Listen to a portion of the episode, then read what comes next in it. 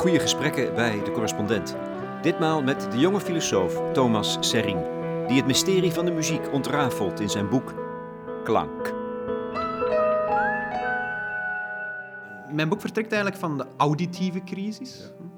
En dus ik, ik inspireer mij daar een beetje op wat Edmund Husserl schrijft in zijn laatste werk omdat ik wel vind dat we vandaag de dag heel sterk leven in een visuele cultuur waar we constant, praktisch elke seconde eigenlijk, worden verleid door beelden.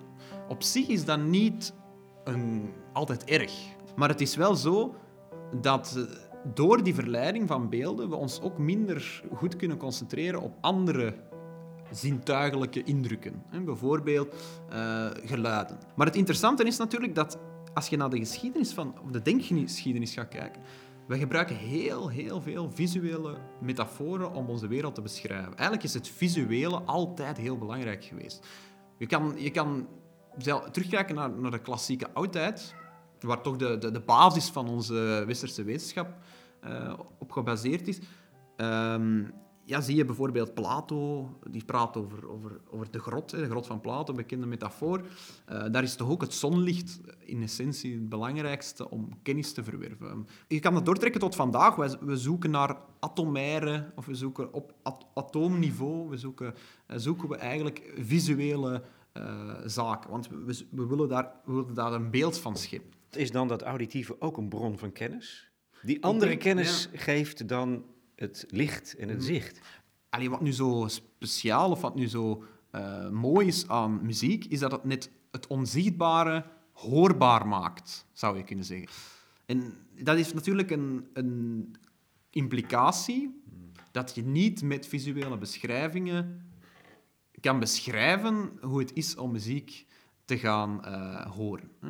of te gaan ervaren. En dat is ook mijn doel geweest in mijn boek, om zo weinig mogelijk visuele termen te gebruiken om dan die muzikale ervaring toch te beschrijven. Maar ik denk wel dat je, als je bijvoorbeeld een beschrijving geeft van een muziekstuk met visuele termen, bijvoorbeeld van... Most things I can't be certain, but I think I have a lot to learn. Thomas Serrin, filosoof met een passie voor muziek. In zijn boek Klank, een filosofie van de muzikale ervaring, heeft hij per hoofdstuk een speellijst opgenomen met alle muziek waarin hij verwijst. En het palet is divers. Dat gaat van Peter Broderick, It Starts Here. But of course I can't ask anything of you because this isn't even my guitar. Via John Cage, 4 minuut 33.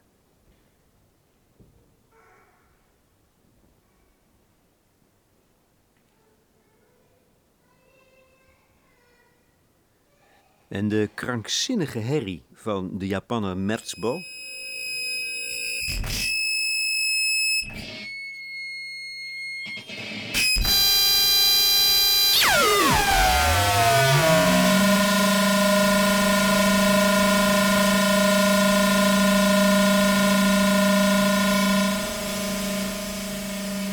Tot aan Sleep van Max Richter. Een slaapliedje van acht uur.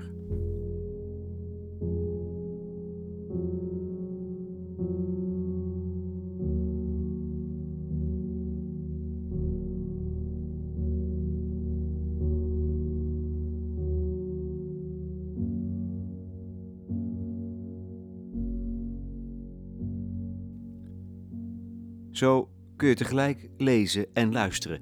En dat is een puik idee, want muziek moet tenslotte toch vooral voor zichzelf spreken. En zo laat Serine het raadsel van de muzikale ervaring intact.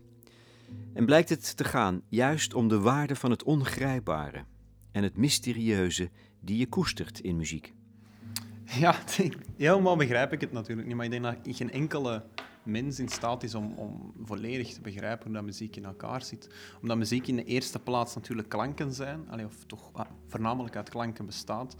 En de mens probeert uh, taal te gebruiken om die klanken te begrijpen. Natuurlijk, klanken blijven klanken en taal blijft taal. En ik denk, de discussie is er vandaag wel dat, of dat muziek misschien een taal is. Maar het is zo, in C blijft die muziek enkel maar betekenisvol in jouw ervaring. Dat maakt jouw onderneming, om er een boek over te schrijven, klanken tot een hopeloze onderneming. Ja, je zou, je zou dat... Mislukte onderneming. je zou kunnen zeggen, langs de ene kant, waarom schrijf je er dan een boek over? Hm? Ik moet dan soms denken aan, uh, aan een uitspraak die, die door sommigen uh, wordt, wordt uh, toegedicht aan Frank Zappa. Die zei van, kijk, spreken over muziek is als dansen over architectuur. Er zit daar wel een, een, een soort waarheid in, maar aan de andere kant zien we natuurlijk dat muziek heel veel betekent voor heel veel mensen. Dus als je dan zou concluderen van we spreken er niet meer over, ja, dan, dan lijkt het toch ook moeilijk om de waarde ervan te gaan te kunnen herkennen in de samenleving. Helemaal in het begin van, een, van, van het schrijven van mijn boek heb ik nog gedacht, ja, misschien moet ik gewoon een leeg boek. Hè? Een leeg boek. Hè? Niks in en je schrijft muziek, er is niet te vatten. Hè? Ja, je zou, je zou daar een filosofisch eh, uitgangspunt bij kunnen stellen van elk aspect van de wereld en op een of andere manier mysterieus is, moeten we misschien ook in zijn mysterie laten, omdat dat juist het mooie is aan... Het niet begrijpen kan heel mooi zijn. Omdat we eigenlijk door het niet begrijpen ook verwonderd blijven. En ik denk, verwondering is ook een, een, een gemoedstoestand die ik heel vaak heb gehad terwijl ik het boek aan het schrijven was. En daardoor krijg je ook een diepere relatie met die muziek. En juist die balanceringsoefening van toch iets te proberen zeggen, maar langs de ene kant beseffen, wacht, het is toch onmogelijk, of in, in feite is muziek onuitspreekbaar. Dat is een, eigenlijk ook een oefening in, in, in mens zijn. Want doorheen het leven proberen ook van verschillende zaken te begrijpen. En, maar in essentie blijft het leven ook een beetje mysterieus altijd. Dus je, kan, je zou kunnen zeggen dat um, dat ook mijn doel is geweest in het boek, om de verwondering terug binnen te, te brengen en niet de, uh, wat vandaag toch in de wetenschap vaak wordt, wordt naar voren gesteld, van we kunnen alles begrijpen met, met, met de technieken die we hebben. Um, ik denk dat we daardoor de, de beleving, zeker de, de mysterieuze beleving, tot iets heel banaal maken dat er eigenlijk niet toe doet. Terwijl... Ja. En in andere woorden kun je ook zeggen, denk ik, eh, dat is ook even mijn conclusie als ik jouw boek lees. Want er is natuurlijk ongelooflijk veel muziek in ons leven. Mhm. En drukt dat niet een behoefte uit aan betovering in een ontoverde wereld? Mhm. Mhm. Ja, je zou, zeggen, je zou kunnen zeggen dat de muziekbeleving dan een soort van eh, strijd, uh, strijdvaardige ehm, ervaring is tegen de, de ja, het, het, objectiveren van de wereld, hoe dat je dat zou kunnen verwoorden. Ehm, we, we, blijven, we zijn allemaal mensen. We hebben allemaal een subjectief aspect in dat mens zijn. Ehm, en ik denk dat het soms gevaarlijk is dat de wetenschap vandaag dat subjectieve aspect als niet belangrijk aanschouwt. We worden, als we in de wetenschap, als we in een gemiddelde wetenschappelijk boek gaan kijken, dan is de mens een object. En een object dat volgens bepaalde wetmatigheden werkt. Ja. trouwens, niet alleen maar in de wetenschap, maar ook in de commercie, in het bedrijfsleven. Ja. Ik bedoel, eh, whatever. In, in, in, in de kunstensector zelfs. Ja. Hè?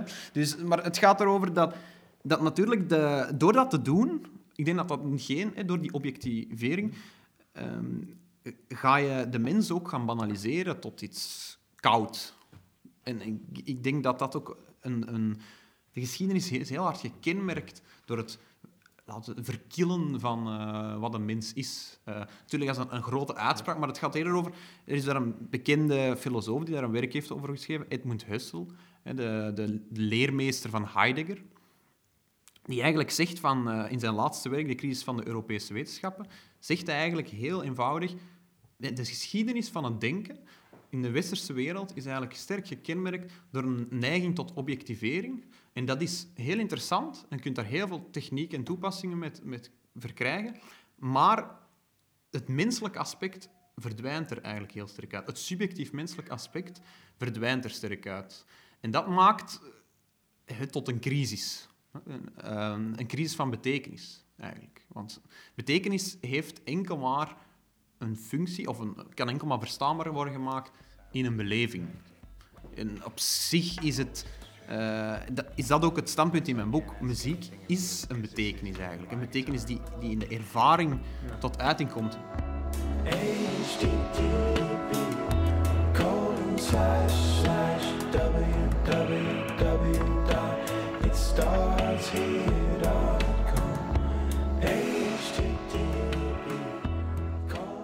Je beschrijft de muzikale ervaring als een speciale vorm van betrokkenheid. Levendige betrokkenheid op klank. Mhm. Suggereer je daarmee ook dat het, dat het in wezen gaat om een levendige betrokkenheid op de wereld? Dus dat het mhm. bijzondere van die ervaring is niet alleen maar klank, oké, geluid, mooi, leuk, gezellig. Nee, maar je, je ervaart eigenlijk de betrokkenheid bij de wereld. En bij het, dat je deel uitmaakt van de wereld op die geheimzinnige manier. Ja, zeker het is heel belangrijk om die betrokkenheid ruimer te zien, denk ik, dan die, op die klanken alleen. Omdat die klanken u een aanzet geven tot betrokkenheid op andere zaken. Juist. En, en vaak is dat in al zijn vitaliteit. Is er, is er muziek die jouw leven heeft veranderd? Zeker, zeker. Uh, natuurlijk, dan keren we vaak terug naar de jeugd, heel vaak, uh, naar de puberteit eigenlijk. Uh, er zijn heel veel mensen, denk ik, die, als ze, als ze de vraag krijgen van ja, welke muziek heeft jouw leven veranderd, dat ze heel vaak terugkijken naar een periode van zoeken. Een periode waar ze zichzelf uh, zochten, waarbij ze onzeker waren, enzovoort.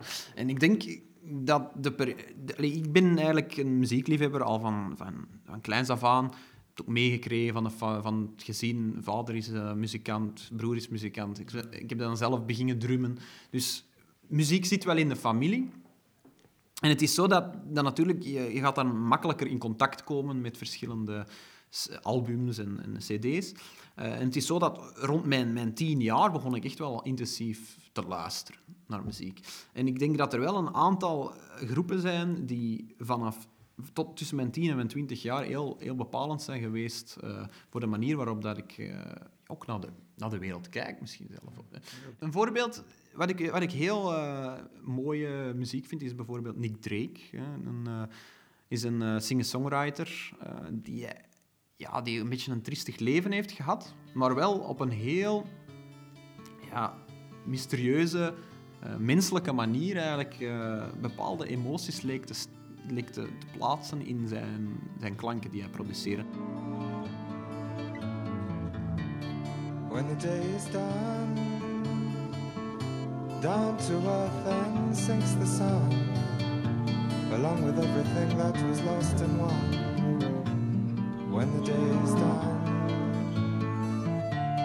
when the day is done, hope so much your race will be all wrong. Then you find.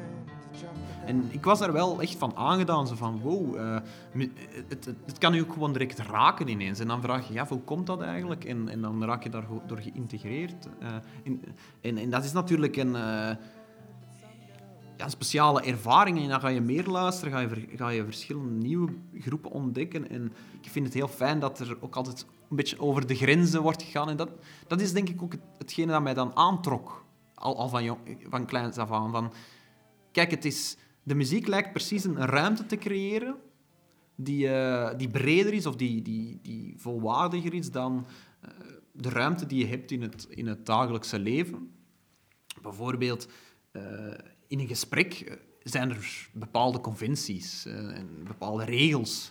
Maar in de muziek lijkt dat precies niet aanwezig te zijn, waardoor je precies ja, de, de, in de positie bent om vrij te zijn in wat je hoort en wat je en wie, en wie je bent. En wie je bent, inderdaad. Ja, en dat is, dat is die, die wie je bent is denk ik een heel belangrijk, omdat heel veel mensen, denk ik, op de wereld hebben heel veel troost ook aan muziek, omwille van het feit dat die ervaring hun kan een mogelijkheid kan geven om te zijn wie ze zijn. En dat, is, dat, dat is eigenlijk zou, is dat vreemd? Is dat vreemd dat muziek dat moet, moet brengen, zou ik kunnen zeggen? Want waarom kan dat niet gewoon in een, in een, in een gewone context ook? Maar en dat is toch iets heel mysterieus aan muziek. Muziek lijkt precies een soort van ehm, ja, mogelijkheid te scheppen, letterlijk, om beter te kunnen omgaan met jezelf en met de wereld en met de problemen in de wereld, maar evengoed de leuke dingen in de wereld.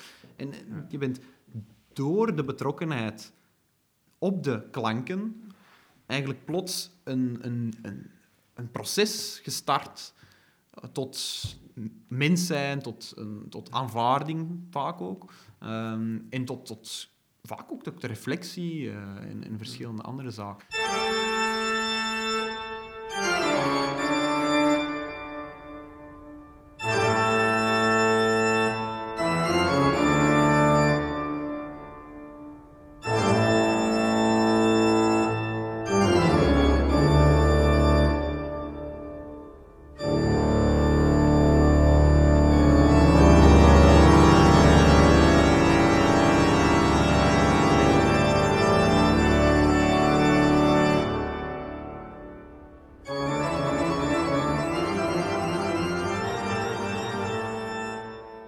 Muziek is trilling. Die hoor je niet alleen met je gehoor, die voel je ook in je lichaam. En misschien maakt dat ook wel die bijzondere betrokkenheid uit die je in muziek ervaart en die anders werkt dan beelden. Thomas Serin interviewde voor zijn boek Klank een aantal doven.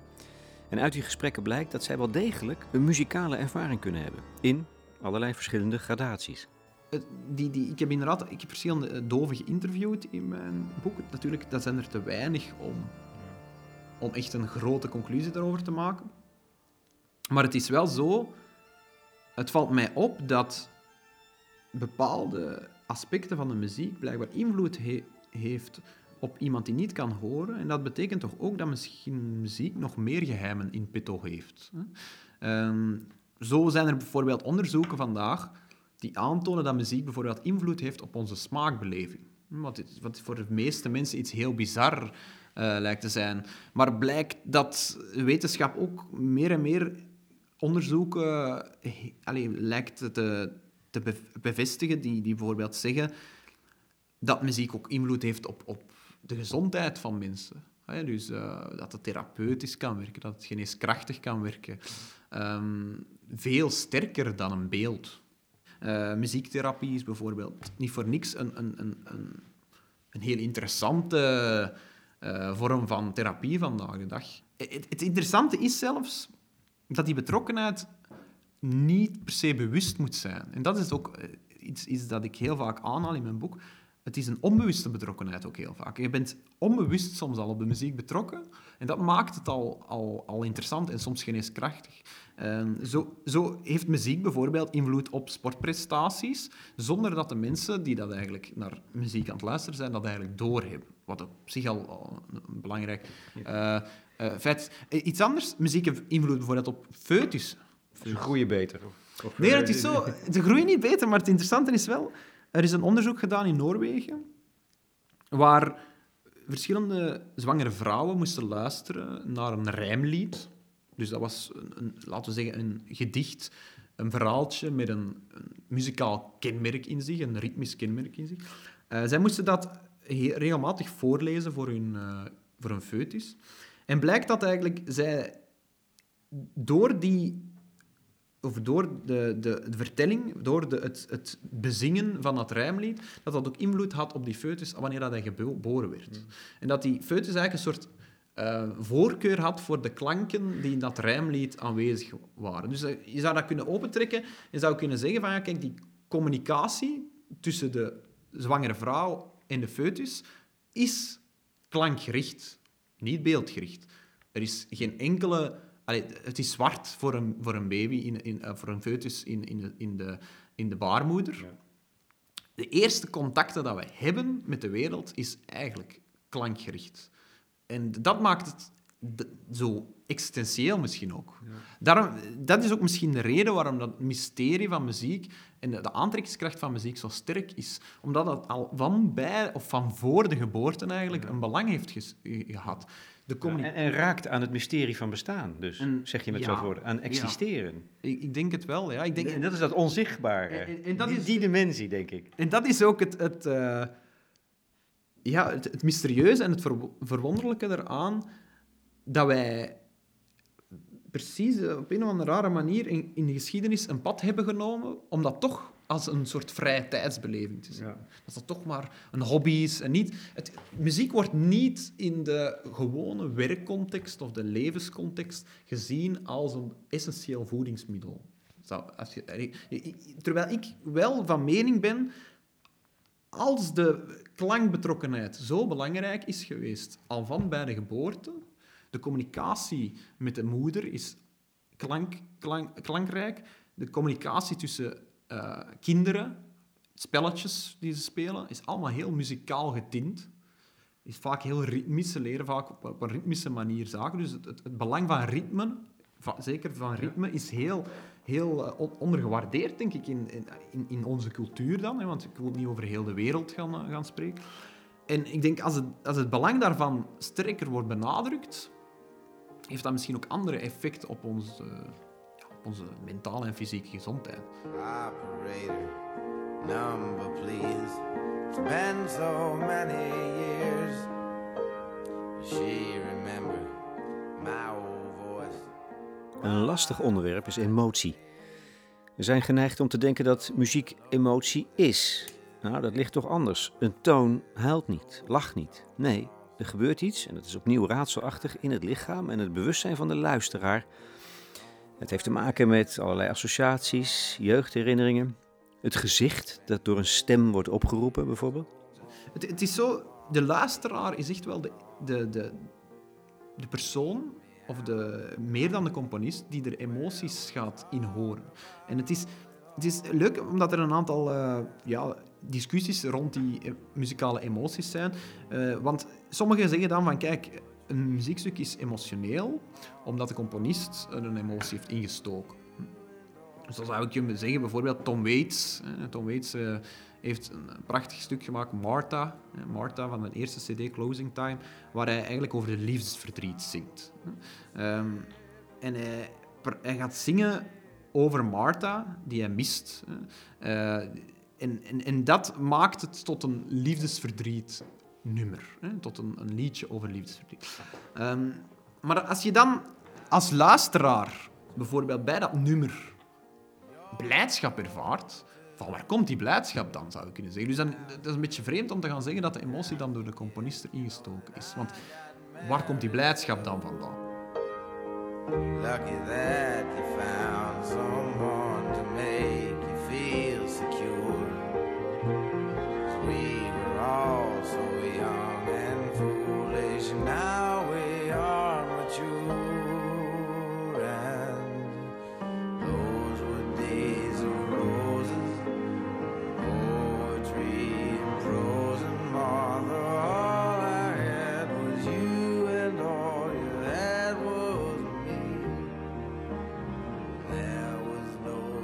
De tijd.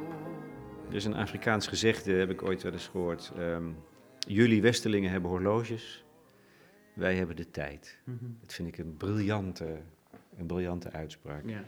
Wij hebben misschien alleen nog maar tijd, de tijd, zoals op de Afrikaanse manier, in de muziek. Ja, zoiets zou ik kunnen argumenteren, al denk ik dat er ook nog andere mogelijkheden mm. zijn om de tijd uh, op een fundamentele manier te beleven. Maar het is zo, muziek, en dat is uh, iets dat wij vandaag wel vaak accepteren, is natuurlijk een, een tijdskunst in eerste plaats. Het is ook een ruimtekunst, daar kunnen we nog op, op, verder gaan, maar het is een tijdskunst in de eerste plaats. Muziek beweegt zich in de tijd. Als we, als we luisteren, dan horen we klanken die, zich, die, die voortduren, letterlijk. Die letterlijk voortduren en die naar ergens gaan.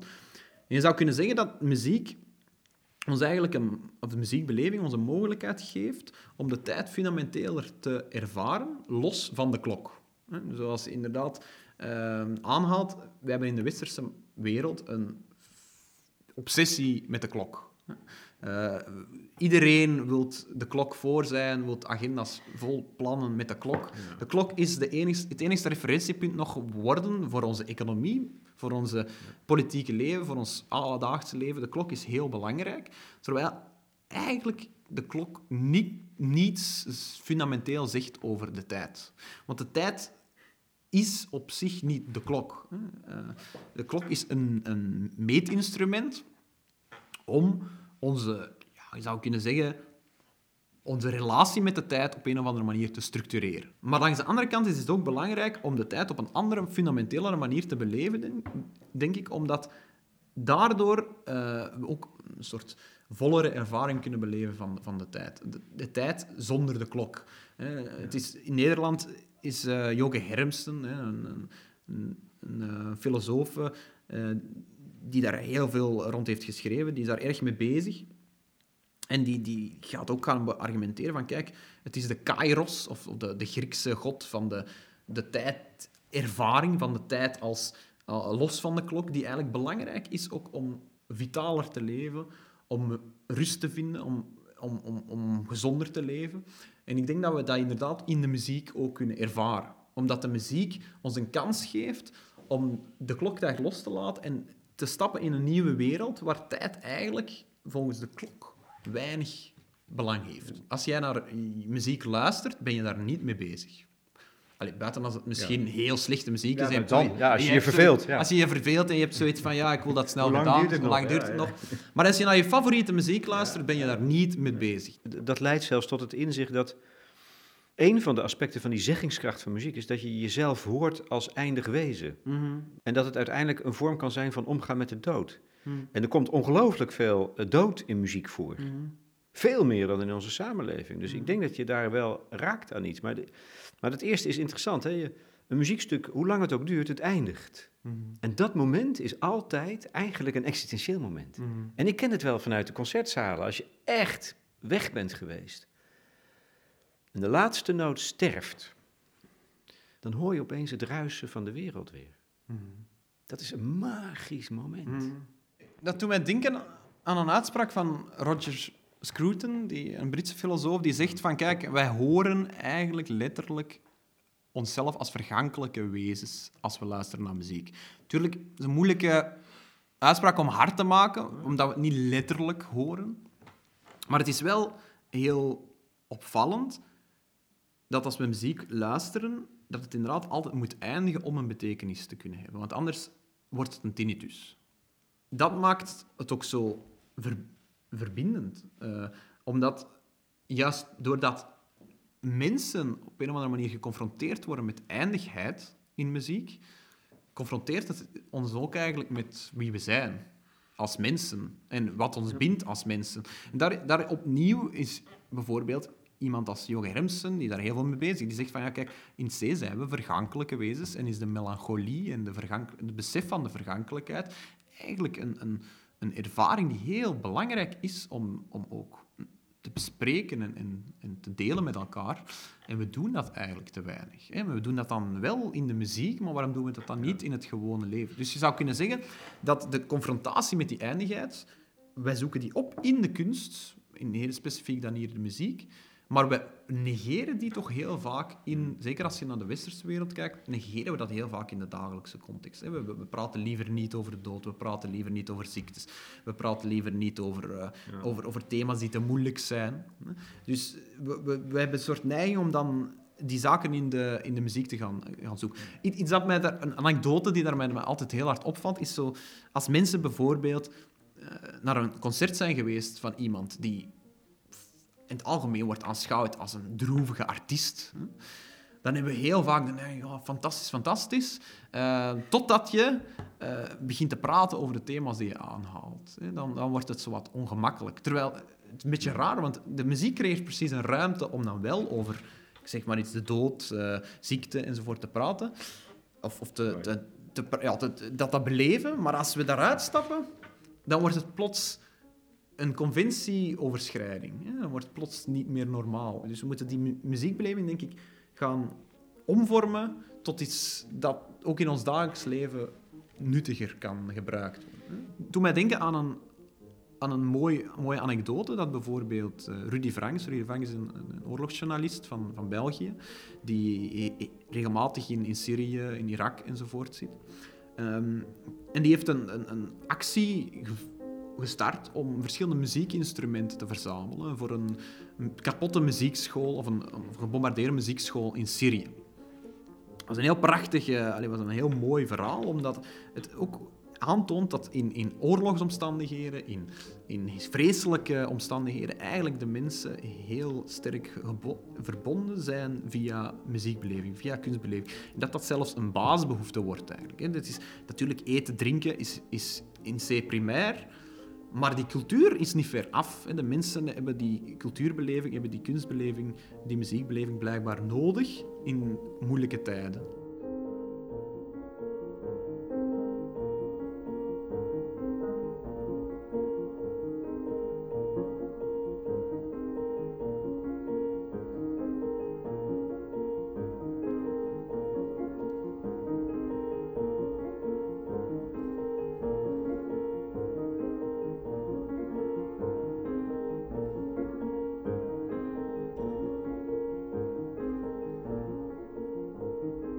Het laatste is, uh, je hebt er al iets over gezegd.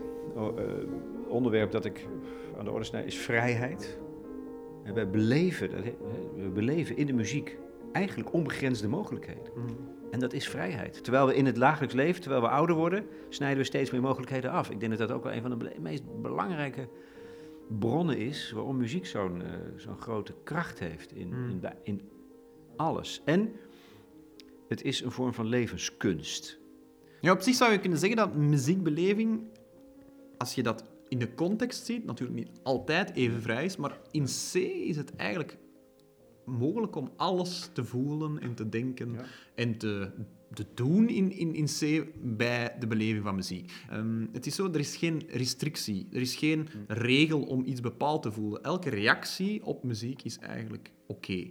Dus, ja, en, en ook alle noten zijn oké. Alles kan, alles mag. Alles mag. Ah, er, zijn er zijn eigenlijk geen regels, principieel zijn er geen regels. Um, waardoor dat de muziekbeleving een soort vrije, vrije beleving wordt. En die vrije beleving kenmerkt zich heel sterk door een connectie met het leven. Want het leven is zelf een... Uh, veel mensen hebben toch de neiging om het leven te zien als een, een, project, project van meer vrijheid. En, en juist in die muziekbeleving is, is, ben je vrij om alles te denken en te voelen wat je wilt. Van de absurdste gedachten tot de meest banale gevoelens. Hè? Tot, tot ook onverschilligheid, tot uh, misselijkheid, tot afkeer. Hè? Dus, dus maar ook hoop en, maar en troost en, melancholie. En melancholie. En je, kan, je, kan, je kan alle emoties en gedachten toelaten. En dat maakt het misschien ook zo, zo interessant om het ook geneeskrachtig te gaan zien. Omdat... En dat heb ik wel... Ik heb van, ben wel van de overtuiging dat heel veel mensen een soort weerstand bieden tegen ongemakkelijkheden in het leven. En dat de muziek ons precies een ruimte geeft om juist die ongemakkelijkheden binnen te laten, er, er bij te, ja, bij te, een beleving rond te hebben en het draaglijker, draaglijk te maken.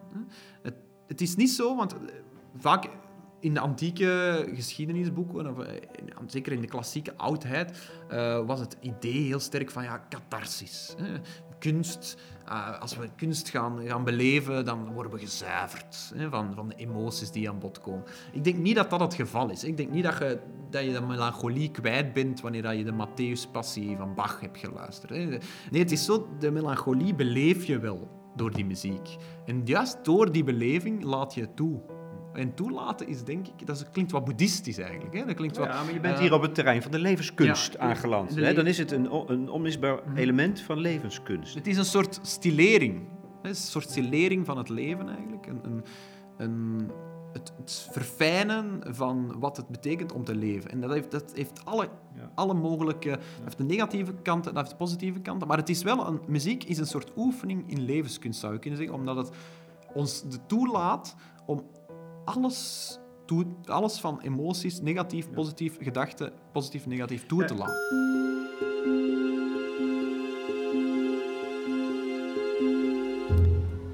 Thomas Serien in gesprek met Lex Bolmeijer over zijn boek Klank, een filosofie van de muzikale ervaring voor de correspondent. Het boek is uitgebracht door Houten Kiet en bevat dus uitgebreide, zeer intrigerende speellijsten en op de website van Serin kun je de audio op een overzichtelijke manier, overzichtelijk, vooruit maar, terugvinden en je onderdompelen in de muziek. Om te beginnen met It Starts Here van Peter Broderick. Let ook even op de spelling van here.